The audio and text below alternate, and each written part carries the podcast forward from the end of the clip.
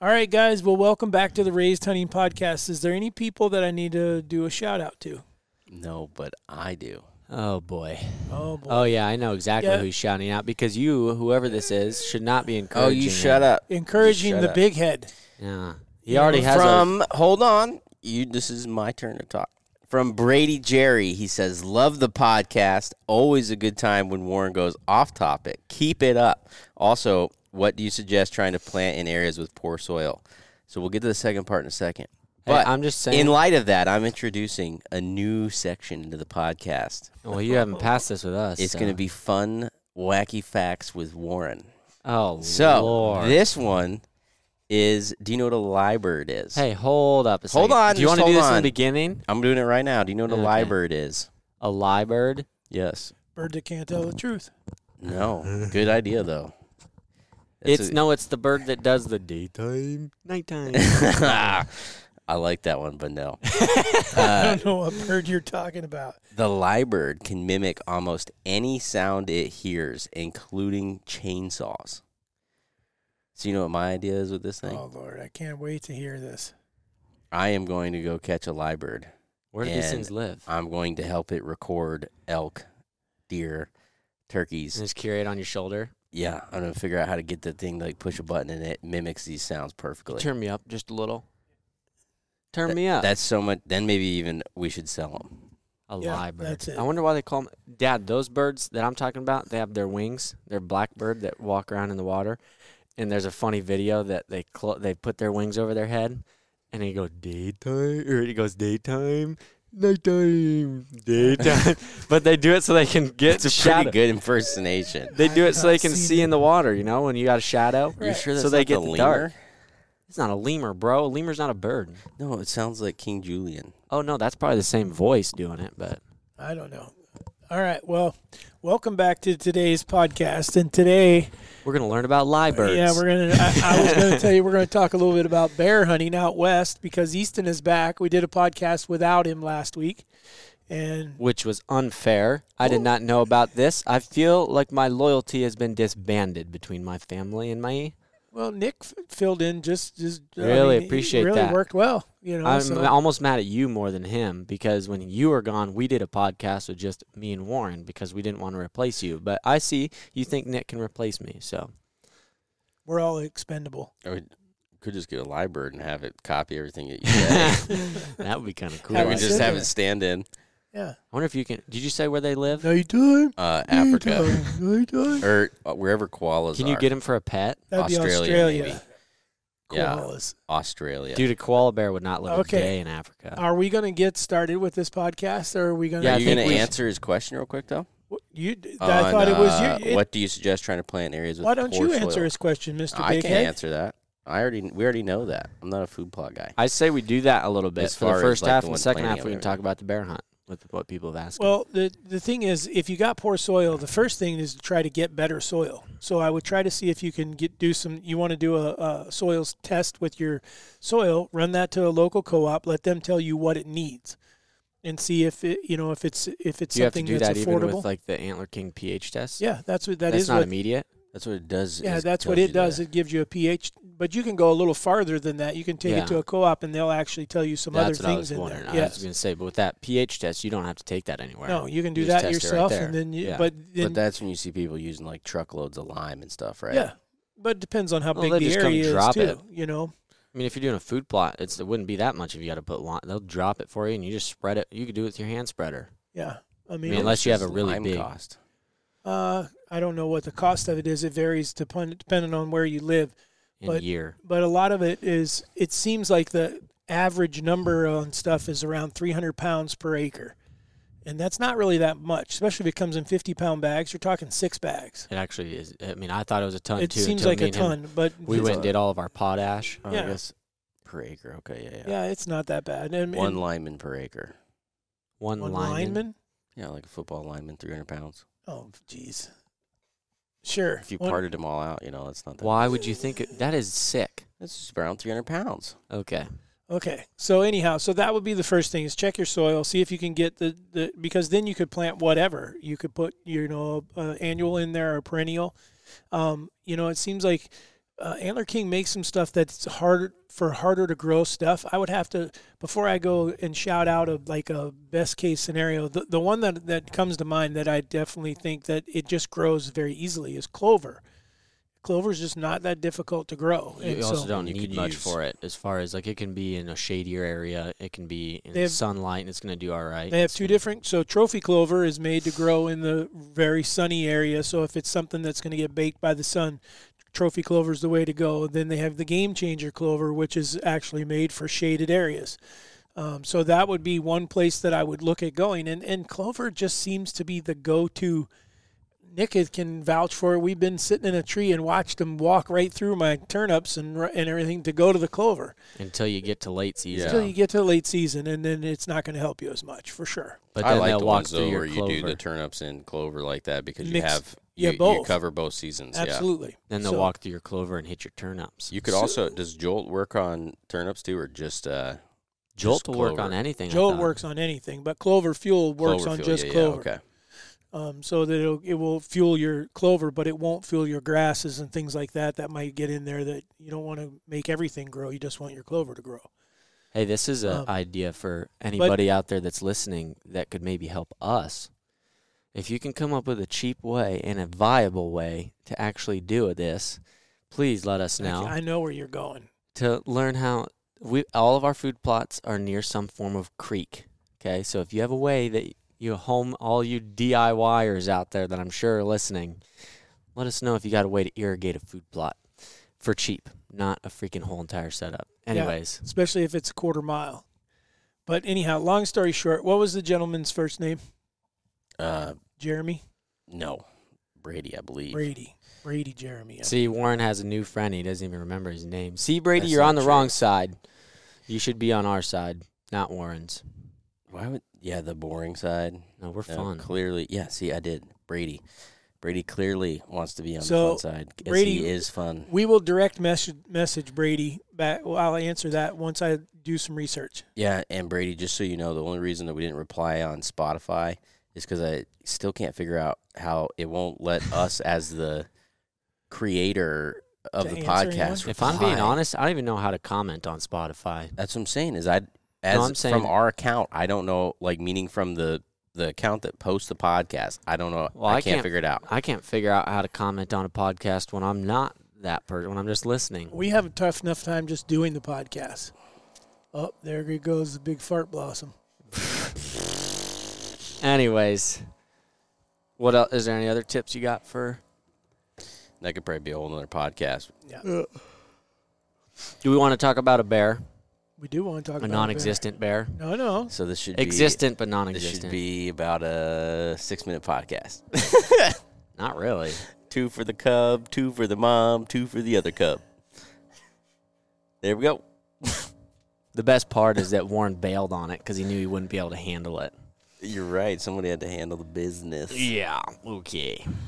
Well, we went on a bear hunt, and it was a good time.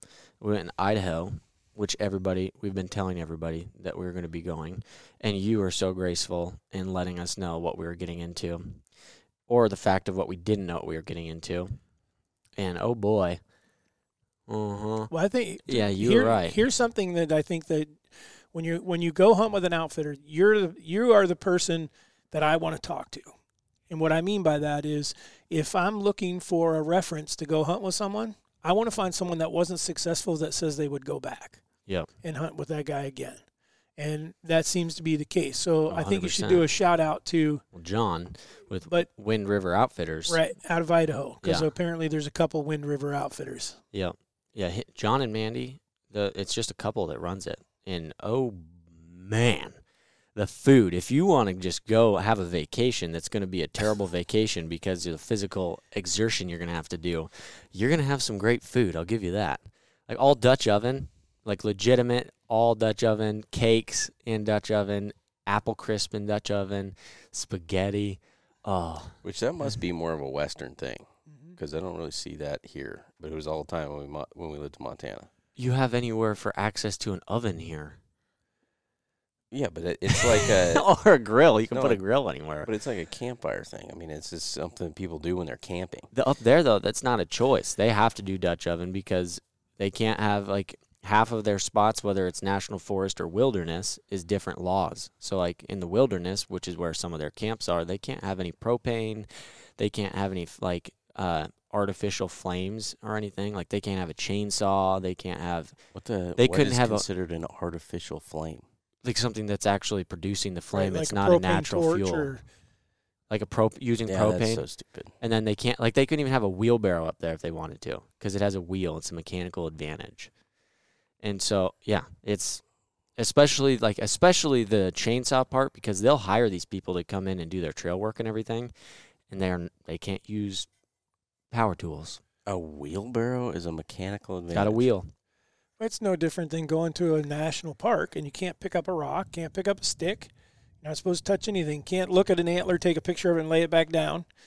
I, can understand that though, just because I feel like in a national park, you know, if you let that go on anything, people are going to start doing it on everything. well that's how it is there because we were Right. hunting someday we were hunting national forest and you literally just like the peak that you stop on and you tie your horses up to one side is national forest the other side is wilderness and the wilderness is super thick the only only clear cuts you're seeing are areas that have burned or whatever So and what are they on the stating national is the forest difference in the national forest and the wilderness area? the national forest you can like you can have dirt bikes in there that's where they're doing logging that's where they'll do uh, like they control the fires and stuff or they But don't. wilderness is only wilderness foot. is all leave, natural leave it alone. 100% Don't touch it.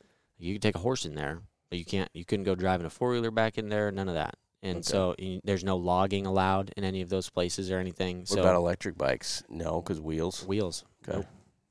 literally anything like all the way down to like they they still use Better the not have a freaking horse named Wheels. Yeah, very funny.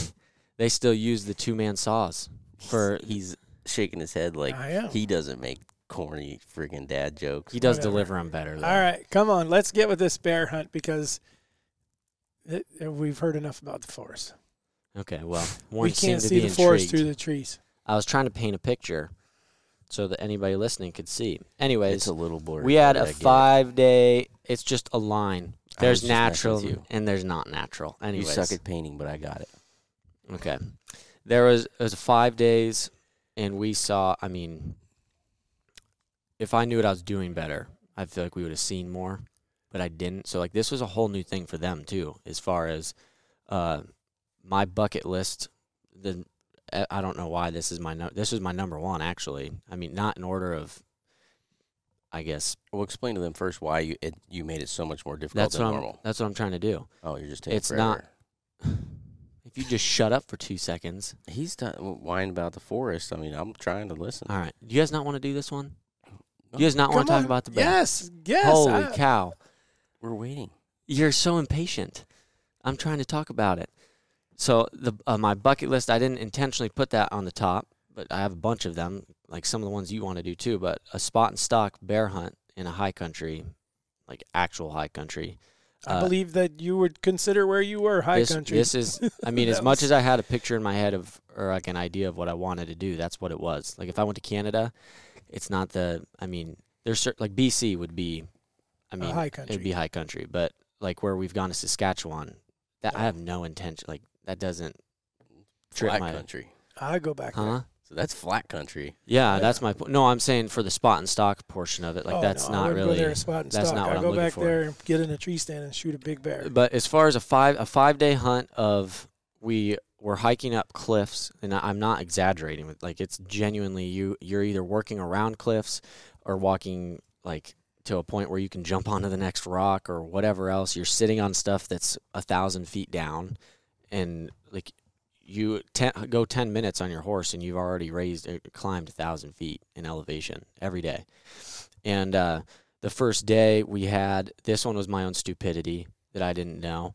But We- I think you need to explain to people too that most people aren't going out there doing it the way that you did it. They're sitting on baits. Yeah, that's what a spot, spot and stalk is different than bait. Yeah, I know, but it's what I'm. It, Well, I would just explain to people that, that that's an option, and you just You- didn't want to. a do lot it of that way. places. I mean, out there, I th- I think just about all of them do it pretty similarly. In the outfitters that are in that area, they have a section and they run their baits. And so he had, I want to say, f- four different baits that were up there or something that were active and they had trail cameras on them. And so you can either sit on baits and you're, you're I mean you're sitting 20 30 yards whatever it is from the bait or run hounds. And so his hounds will go out and they'll you ride you stay on your horses, you go up and his once his, once his hounds strike something, you're basically going as far as you can on the horses with the trail until you can get off and go find them, whatever. Well, all those, I mean, the bait I wasn't as interested in. The hounds were interesting to me, but the spot and stalk, I wanted to be able to go find the bear, stalk the bear, like full on, especially with a bow. So for them, it was completely different because they've done, like I said, hounds and baits. So they were. That's why he was so excited for us to come do this because with a bow, for one, I didn't talk to anybody out there that bow hunts. Everybody, I actually I saw one guy that had a uh, a bow with him, but other than that, everybody rifle hunts and everybody's doing it like sitting on a bait or something. And I don't have anything wrong with that. But for my bucket, But if you list- also Oh, look at that also- country, Yeah. it's big, huge country. It's Mm. I mean, you're it's not uncommon to shoot three, four, five, six hundred yards Well- across a canyon. oh yeah, yeah, Or even to get across the canyon is Right. is a mile some walk. Yeah, it, I mean, There they may only be a few hundred yards across, but you Right. can't get over there. there was um there one of the places that we were hunting primarily was called Hall Canyon, and he said it changes names real quick because if there's bear in it, it becomes Hell Canyon really quick. And of course, our second day there's a bear in it.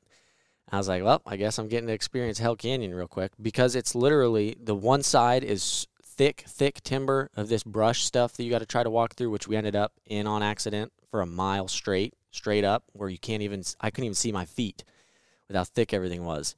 And then the other side is all rocks, but it's like, I mean, it took us a solid, I want to say, hour and a half just to get to the bottom, like the canyon of it, and then let alone trying to go back up. Um, so it's a tough country. I mean, the bears are there. If it gives you any reference at all, we always tell people like baiting when you're in Canada. If you didn't bait, I mean, there's a lot of bears there. You ain't ever gonna see them ever because it's such a, so vast and so. I mean, it'd just be tough. and, and thick. Like it's And just the thick. Yeah. same thing for hundreds of Uh-huh. miles. Well, here if you guys had sat on a bait, we would have um, killed. We would. I would have killed two or three different bears. So every bait though, was there one there at at least some point? Uh, Yeah, because I was actually just talking to him because what we were doing is so I used the baits kind of as an aid to see what's there, and that's what he had done. So he had pulled, he had actually set some baits where they were lower, so to try to pull some bears down, so to where they were hanging out in areas where we could kind of get to them a little bit better. And so I would check the cameras when we'd go in every day, and one of them had he had I mean it was like a th- probably a 350 some pound beautiful black That's a big like bear. jet black bear, which for them is more rare than a chocolate bear. Seventy percent of their population there is chocolates, and so it was uncommon to see a very, very jet black bear. But th- he was during the day, the day before we got there at like four or something, and then the first bait there was one that was there every day, um, and he was there. He was, he would either be there in the morning or in the evening during daylight, and occasionally he'd be there twice a day.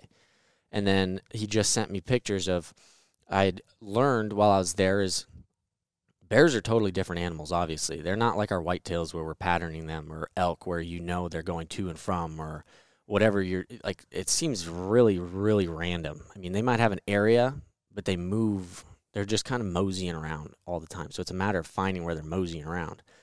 Well i found a spot where i told him i said i think that up there is not necessarily where you're going to go sit there and see every bear that's in here but i think that if you went up there and you hung it took enough time to stay in that one area it seems like all these bears that are we know is here, here, here, and here are going to cross up there. He just sent me pictures yesterday of um, two of the days that we were there.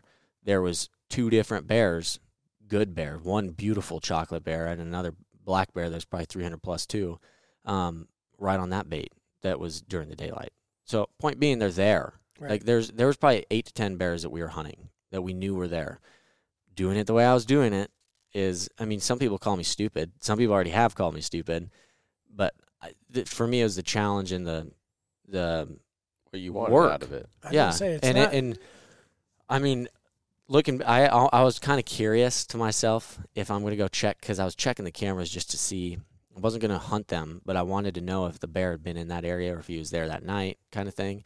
And I was like, I wonder if I'm gonna regret if I don't kill one coming back and being like, well, I should just sat the baits for the couple days because I would have had an opportunity at a like probably a 275 pound bear, a 350 pound bear, another 300 pound bear. Like, But I mean, he has put, the opportunities for him. put it into perspective for people that have no idea what you're talking about.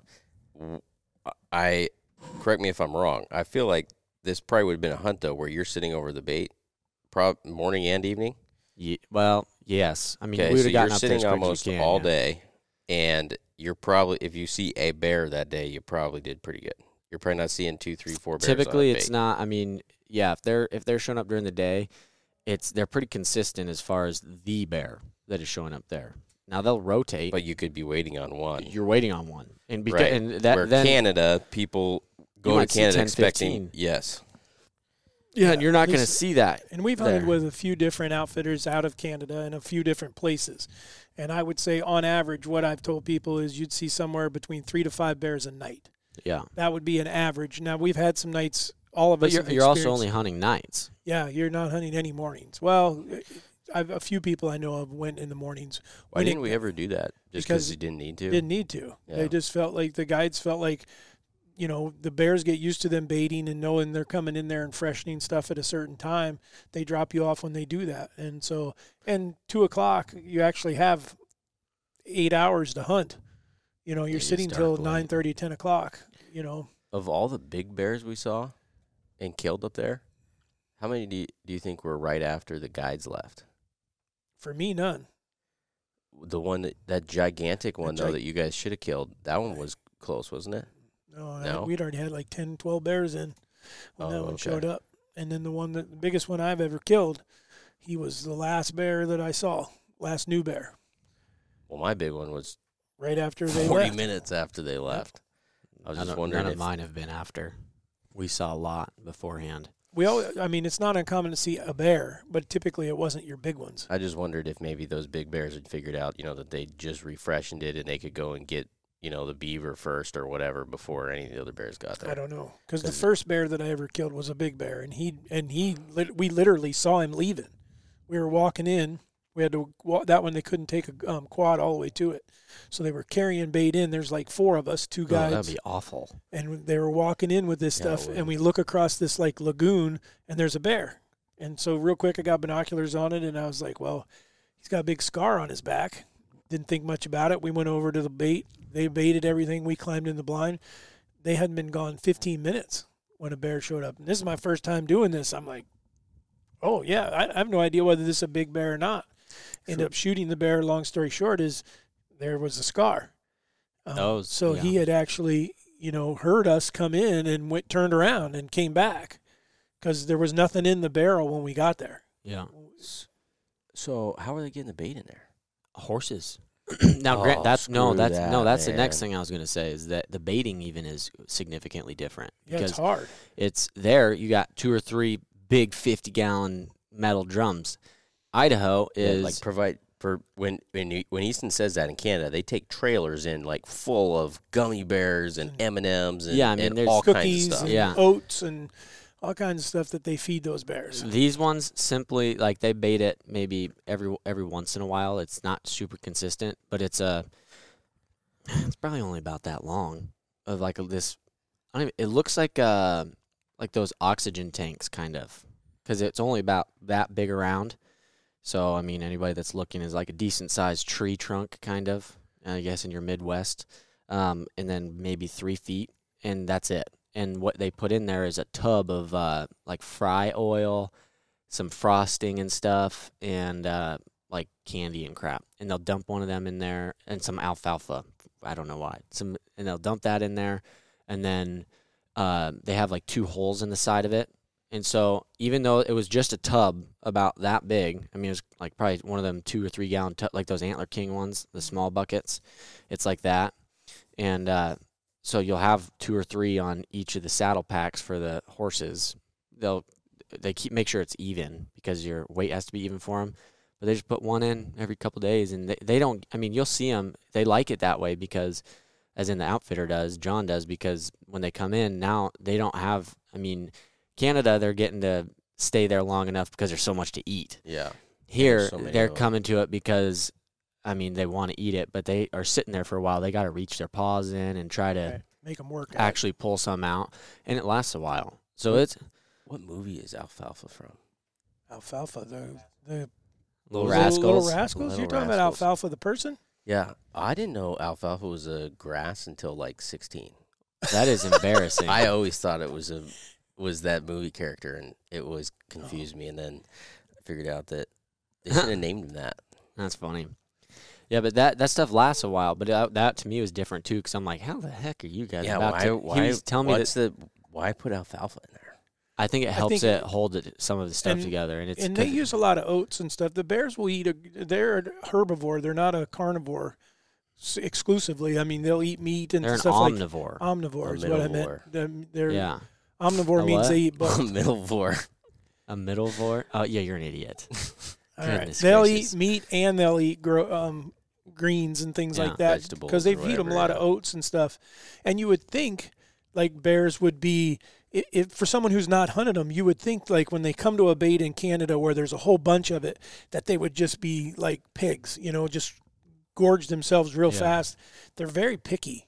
They, Yeah, they pick what they want. yeah, they take their time and they're very curious as to what different things are and sift through things and stuff like that. It's really kind of like I see dogs that are way more aggressive about eating than bears are, Yeah, you know. So, um, Dan. yeah, he does. Yeah, But- he goes ape. Um, so I guess just to, I mean, you like I said, we had probably we were hunting two drainages mainly. Granted, when I say two drainages, it's They're like huge. freaking canyons. But I mean, two one this side or this side kind of thing. And there's bait on this side and bait on that side. You're never close to them really, at all. Besides when we go in there to check the camera. First day, he tells me, "Hey, you're gonna drop down this side," and the the first plan was to call a little bit, and so the only experience I've had from that was with you and Warren, and we see the one cross the road, and we got out and we called it in to like, well, to start like ten yards or Right. something, and Dad shot shoots him, and so I couldn't even. I was so young, I didn't even remember what you used. I thought it was just something in distress. It was- I think. I just had a diaphragm call. Yeah, so I was like, he's telling me to bring calls and stuff. I'm like, yeah, I, I don't have a clue. Well, Did you have that intentionally when we were doing that? Oh, or you just happened to have it in the truck or something? No, I have. I, I it carry freaking it. works. The problem, I the, the that day. scary thing about where we were was Yeah, there's we were in Grizzlies. grizzly country, so I didn't use it very often. And Yeah. and the only reason I was willing to do it then, and still I look back on it and I say that's pretty risky. Three of us, and all we had was a bow. I don't think I I, had had. bear a- spray. oh, you did I had bear nothing spray? else Yeah. because I was just standing in the back. I was like, Remember, here, he I'll was- just look around with bear he spray. was out sitting with it out. Yeah, you said have it ready. I was like, all right. just scanning with my bear spray. But we were in grizzly country, blowing a, you know, blowing a Distress predator call. yeah. predator call, a prey call to What, what would have been the odds though of having a, you know, grizzly as well. that exact spot right where we just watched a black bear run across? Pretty the road? good. Well, what you don't know There's is so many. if there had been a There kill was a there. Yeah, but for whatever there's- reason, those weirdos never crossed the road. Yeah, but we were on their side. We side. were on that side We were of on the the road. correct Yeah, side. but we were only like hundred yards off of it. I well, think I'm just saying we didn't know. I look back now and to say I didn't know if that bear was coming off a kill, going to a kill, Yeah, and there could have been a grizzly already there, and you know yeah, that was wild. that's where Honestly. that's black bears don't get along with the grizzlies though I either. don't They know. try to They'll get away avoid from them, them. they- They'll get away. Yeah. Grizzlies have just a totally. They don't like anybody. No, I hate them. Yeah, they're grumpy. No, but they they're they don't like anyone either. I know. That's why I don't like them because they're assholes. they're even. I mean, in my opinion, they're they they worry me more than a rattlesnake, more than any kind of spider. Yeah, of because spider a bite. rattlesnake can't eat your face off. I can kill you. Anyways, And you had one try to eat you off a four wheeler. I mean, Yeah, that's, that's a pretty good reason to not like them. yeah, I don't like them. they're un- they're they're unpredictable a lot of times. Yeah, But even even these bears that he warned us because he has video of these black bears charging them multiple times because these bears don't see anybody either. So they're so unaccustomed to what a human is. Always they might bluff charges though, or like they had to stop. no, they someone? full on. They had a uh out or a guy or um client that was there that had to. He shot it. Um, was it his pistol or his rifle? John did or the client. The client. The client had already shot it. It drops to the ground and charges him. And he had to shoot it two or three times until it dropped right in front of him. And Mandy has footage of it on her phone. Because she was just standing there like, you better shoot. You better shoot him. And the guy freaking drops him and he skids right in front of him.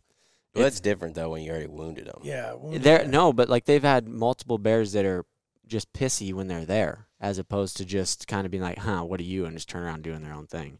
But he tells us, so he tells us to go off this edge, and go down. We know that there's a bear in the area. We'd, he'd seen it days before.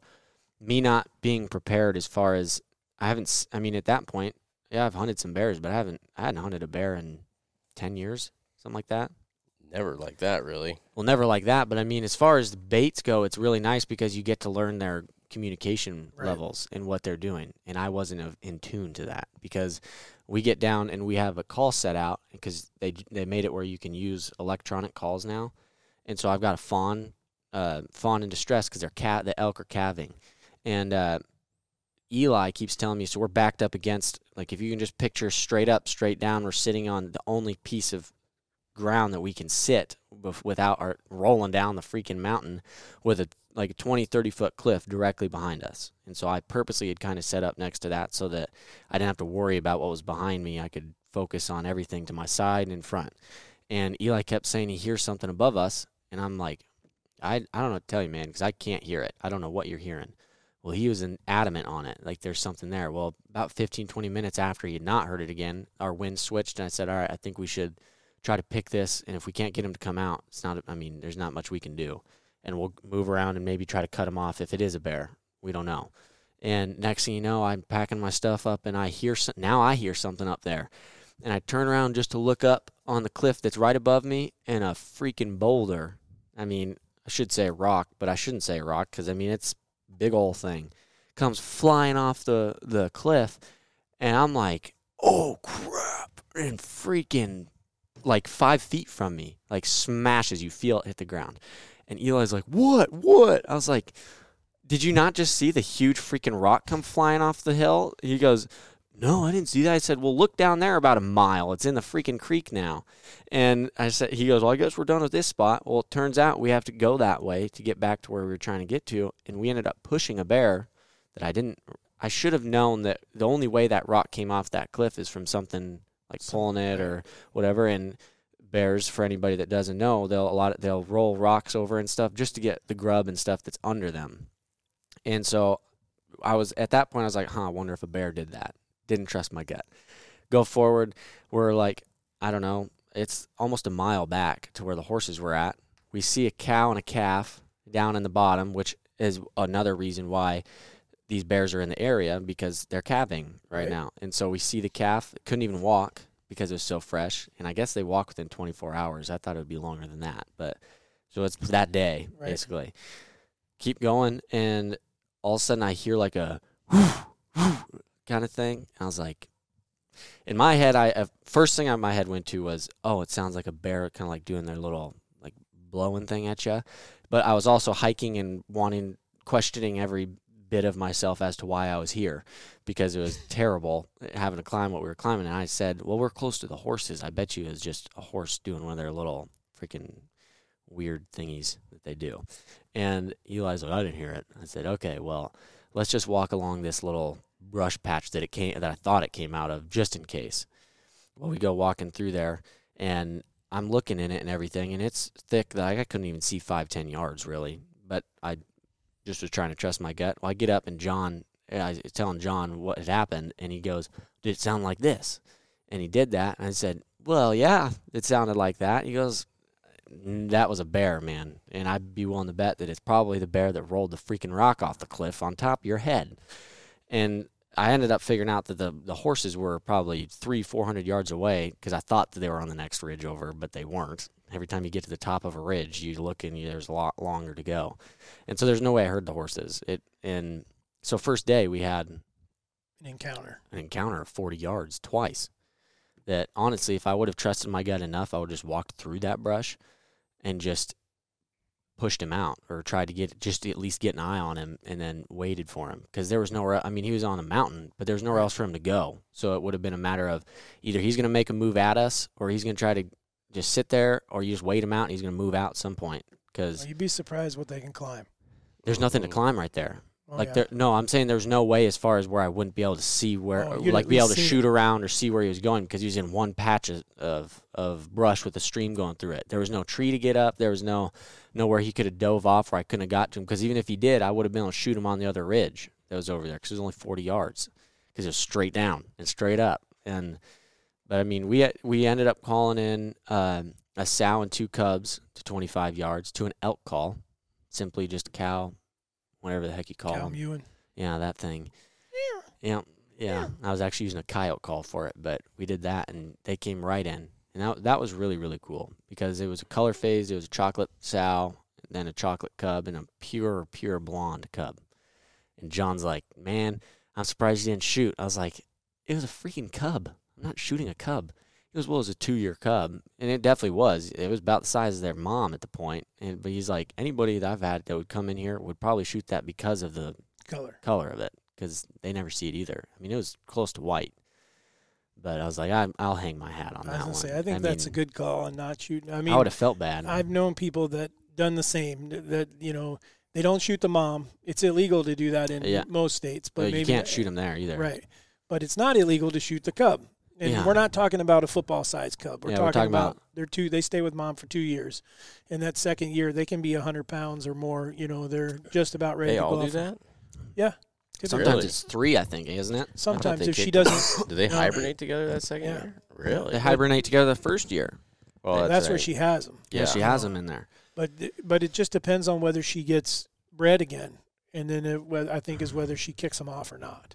So when those boars try to kill the cubs, they trying to kill the cubs the first year when they're little, or they try to kill them even when they're two? Anytime. I was gonna say anytime that they think that they can get mom to come back into heat, Anytime there's know a maybe they got big and like the like Well, a two year cub was bigger they than they won't wanted mess to with deal them as much because they can fight back now. Right. You know. So, but any footage that we have, where we we've got footage of bears of, of boars trying to kill cubs, and they were little guys, like twenty pounds, twenty five Yeah. pounds, Yeah. not little tiny. I mean, I've seen them as small as eight or ten pounds.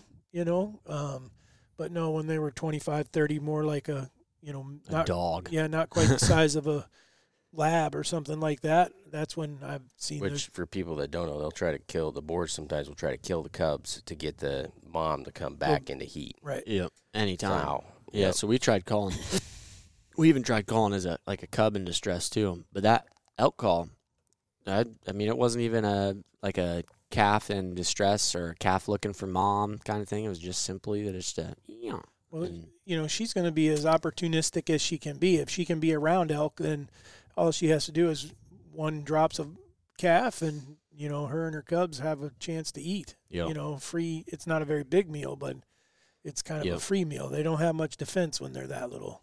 We did get to um, hunt a wolf one afternoon. We Yeah. had um, a wolf that was uh, I had a, I had a bear tag in my pocket and a wolf tag in my pocket, and we had where we were going was where I was actually that's the only reason we didn't get a hunt. What I had thought was the great crossing point was because we got distracted with the wolf because John had seen it from behind us and had seen like 200 yards up the canyon from us is all. There was a lone a lone wolf running through there, and I just don't think I I don't think we called it correctly. But at the same time, ugh, I can't. Wolves are a whole nother.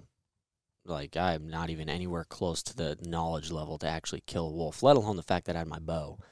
So Aaron was looking. Aaron That's was tough. looking at me like, uh, "Get ready." I, he said, "What's that tree over there?" I said, "A hundred. I've got a clear shot through to a hundred. and he goes, "Okay, well, if you see that thing get in that opening, you better shoot." I was like, "I'll try, man, but this is gonna be very interesting." That's like the only a coyote or a wolf are the only two that I would do something like that with. But they have over they pay you now for them out there Right. to kill said wolves, like a couple grand, a wolf, They want you to kill, or like they'll uh, on top of paying all your receipts and everything for however much gas you spent to get up there, food to get up there, your ammo, like yeah, It's a they're- good deal. yeah. How much a wolf? It was like a grand or two. I have the video of him telling you how, much many? it is. How many tags can you get? it's coyotes. I mean, th- they have the, the Unlimited? laws Oh, are it's like coyotes. completely unlimited now. It's unlimited, but the coy- the weird thing is they have it all the laws of coyotes, but you have to buy a tag still. So you can keep going to buying tags, but and it's year round now. But it's uh, I mean, a coyote you obviously don't have to buy a tag for. So five day bear hunt. You guys saw three bears, one encounter, lots of elk, beautiful scenery, really tough hunt. Mm-hmm. Which you knew going into was kind of what you were looking for. Yep. But if someone wanted to do it, they better get along with horses. He does do some stuff where he takes you in on a UTV, but he has, must have to stay on the national forest. We ended side. up not even. I don't even know where that's at. He he told me that if you go one on one ridge, we'll be able to take the UTVs, and one ridge is the horses. And I don't, we never got to that. I don't think because he had had the bears in the Right. the right spot with the horses. But he'll do um, guided bear hunts for with dogs. Yep. They'll do it with baits Yep. and then spot and stalk. And you don't have to take a bow. You could take a rifle. Ninety nine percent of them use a rifle. Right. Yep. But I mean, if you're on a bait too, I mean, it's twenty yard shots, thirty yard shots. Right. It's not far at all. And uh, uh, also, if you're like doing the hounds, it's still like you're you can walk up to the tree. Right. And as long as you're comfortable shooting straight up, but But you're but I guess my point is just to to reiterate that even though you were unsuccessful as far as filling a wolf tag or a bear tag, you've told me multiple times you will go back again. You want to go It was- back. it was the best outfitting experience I've ever had in my life. It was it was one of the best hunting experiences I've ever had in my life.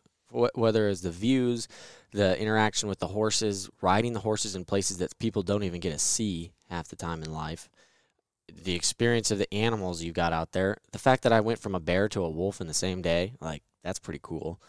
As much as it's and some of the history. liked. You, I mean, Oh, yeah. there's a ton of history, and, and that's the thing that I think a lot of people don't understand is that typically I can't say that we've hunted with any outfitters that they don't know their area so well. You know, they know everything about it. They know the people. They know what runs this way, what does this way. I mean, you think about Canada and the issues they had with Bigfoot and some other stuff in certain places they wouldn't go back to yeah. Mhm. you know um, and y- you can kind of joke and make fun but there are certain things that w- when a guy's been out in the bush or i- back in a mountain and you read this about someone who was there and this happened ah, man you got to take some of it it- you got to say okay there's something to this you know whether i was here or not especially some of the stuff that you're that you were talking about from this trip was 1800s Yeah. you know and it's still been documented up there um, and they it's had still there. graves out there out there from the 1800 we were hunting on a mine the entire time. Like that whole entire canyon was a mine that's all still there except the entrances they've like uh sealed them off. yeah i mean you can't For really see, safety you can see you can literally see the tracks where they come out of the uh out of where the side of the mountain is and the tracks just drop off the mountain like off a cliff. I'm like why would they do that? And he goes, well, that's just one of their tracks for when they would bring all the crap out that it wasn't worth anything. They'd pull it out there and then they dump it off the cliff and they go back in. So like it's sealed off, but then there's random tracks coming out of the side of the mountain. Like it's, uh, but and there's graves up there that you could. They the national forest is even they keep them up. They upkeep. So like they make sure the headstone is still good. They have an ammo box where you can people can sign who's been up there, but Right. also like a piece of paper that has this person's story.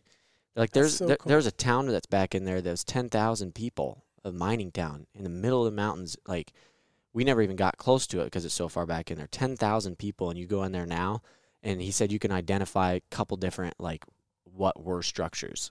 It's because but because they never knocked it down, they never did anything. It's just that's grown up, Right. That's crazy. and he'll he'll take you on It's guided crazy cool though. freaking rides. You can go in there Right. and I mean that was another half of it. Just sitting there listening to all the the history and stuff. I would 100% go back and do that one again. Well, he, and I think the other part that is, and and I guess what I want to make a point of, we just posted a picture the other day of all these successes, and I mean we had what nine whitetail deer or something like, or seven whitetail deer and an oryx, and It was 13 mounts total. okay, Yeah. and between six of us, right, or five.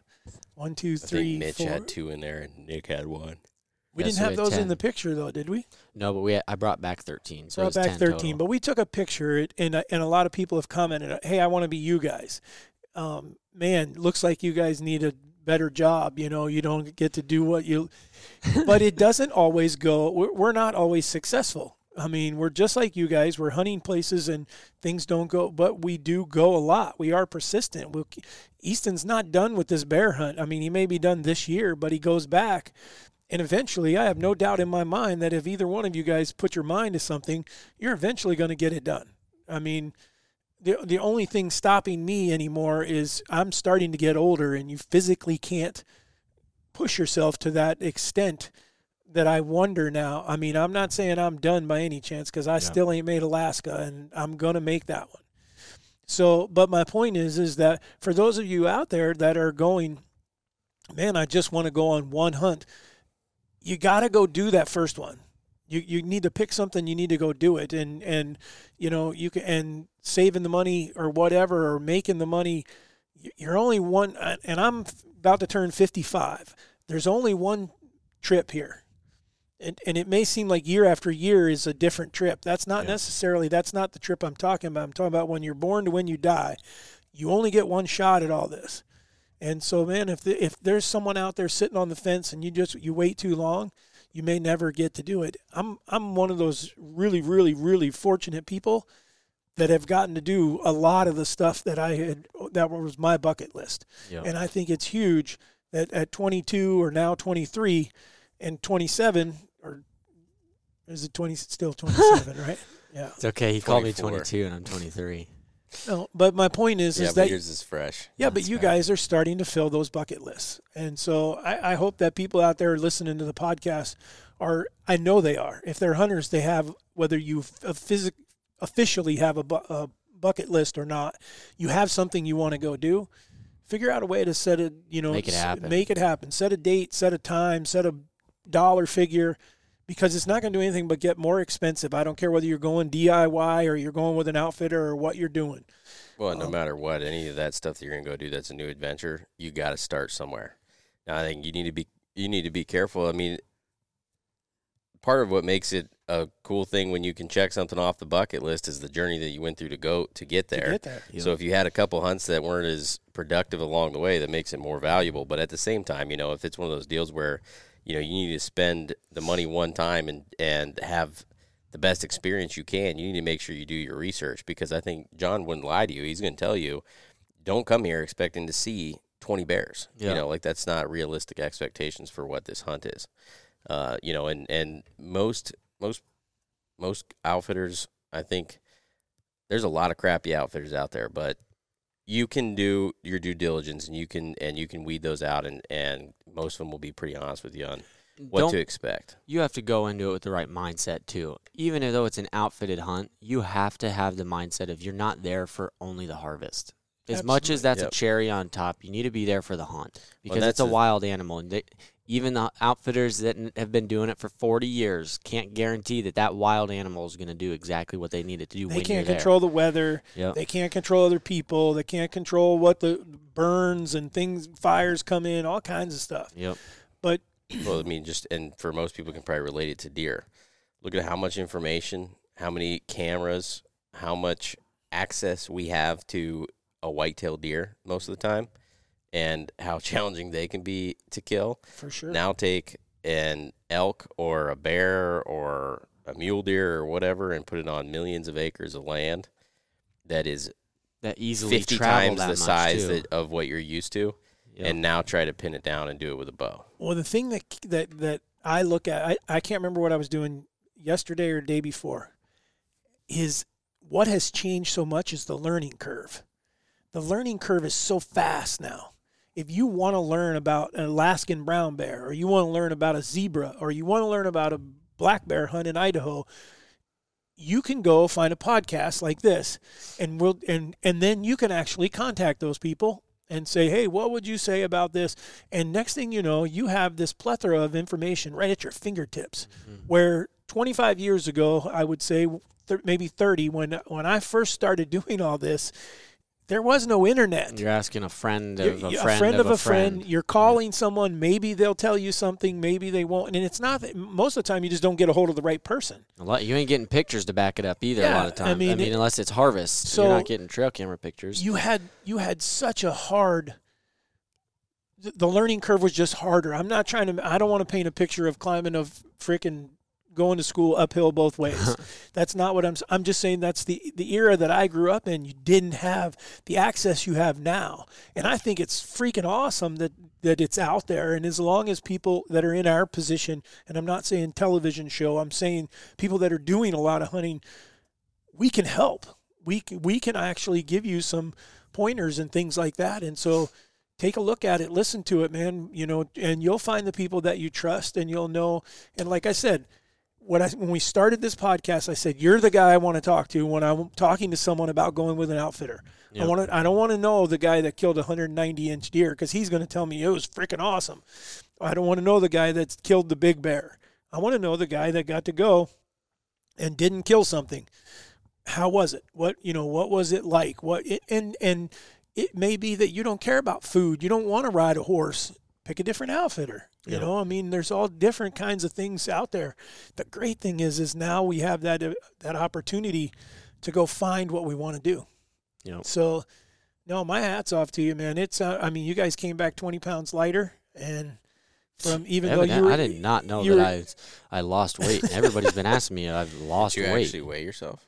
No, but I've had I don't- multiple I people. don't feel like you did, but Multiple people have come up to me now. Hey, did you lose weight? I thought you were a skinny rail before. I was, was a skinny rail before. Now I think I'm just skinny. I don't even have the rail to me. I don't know, but I know that you guys work your butts off, and the footage that you guys did ac- accomplish is beautiful stuff. It just Yeah, didn't kill a bear. Great for a for a scenery photographer. we got to see a lot of. wild- I mean, we saw a lot of elk, Right. and it, it- I've never seen a calf that young either. That was really cool for me to be able to see that. And then just having cubs, sow, sow and two cubs right there that are, it's like turkeys Right. with their noises they make. You don't know until you're in it, like hearing a turkey drum or spit and stuff. Yeah. They're making weird noises too that you're like, what in the world is that? But you only get that opportunity if you're close to them. So, yep. Anything else anyone want to add? oh, there's tons to add on that hunt. But if anybody's wondering, check Shoot. it out. yeah, you send, go. Well, I send us a message though, because Easton can talk to you directly um, about his experience, not just with the outfitter, but just the experience in itself. Yep. Um, anytime you travel a thousand miles or more across the country, you got a lot to talk about just in the scenery you see from there. Yeah, so, no kidding. um, but anyhow, guys, we sure appreciate it, and we can't thank you enough for those of you that have been sharing the podcast with your friends, for writing the reviews, the ones of you that have been asking questions. And again, I would be a liar if I just tried to blurt out an answer to something that I want to have good information. But we'll make sure we direct message Brady. Um, but anyhow, long story short is we just can't thank you guys enough. The podcast is going really well, and we really appreciate you guys, and hopefully you appreciate us. And on behalf of my two special guests, um, Big Head and Easton, um, Hey, I'll take that as a compliment. Big head because because, Because smart people people, are- enjoy. oh geez, No other people with about camels. ADHD like it. right. But thank you guys. We sure I'm pretty sure he you. was the one that made the double hump joke. And on that note, Raised Hunting Podcast is signing off. We're out of here.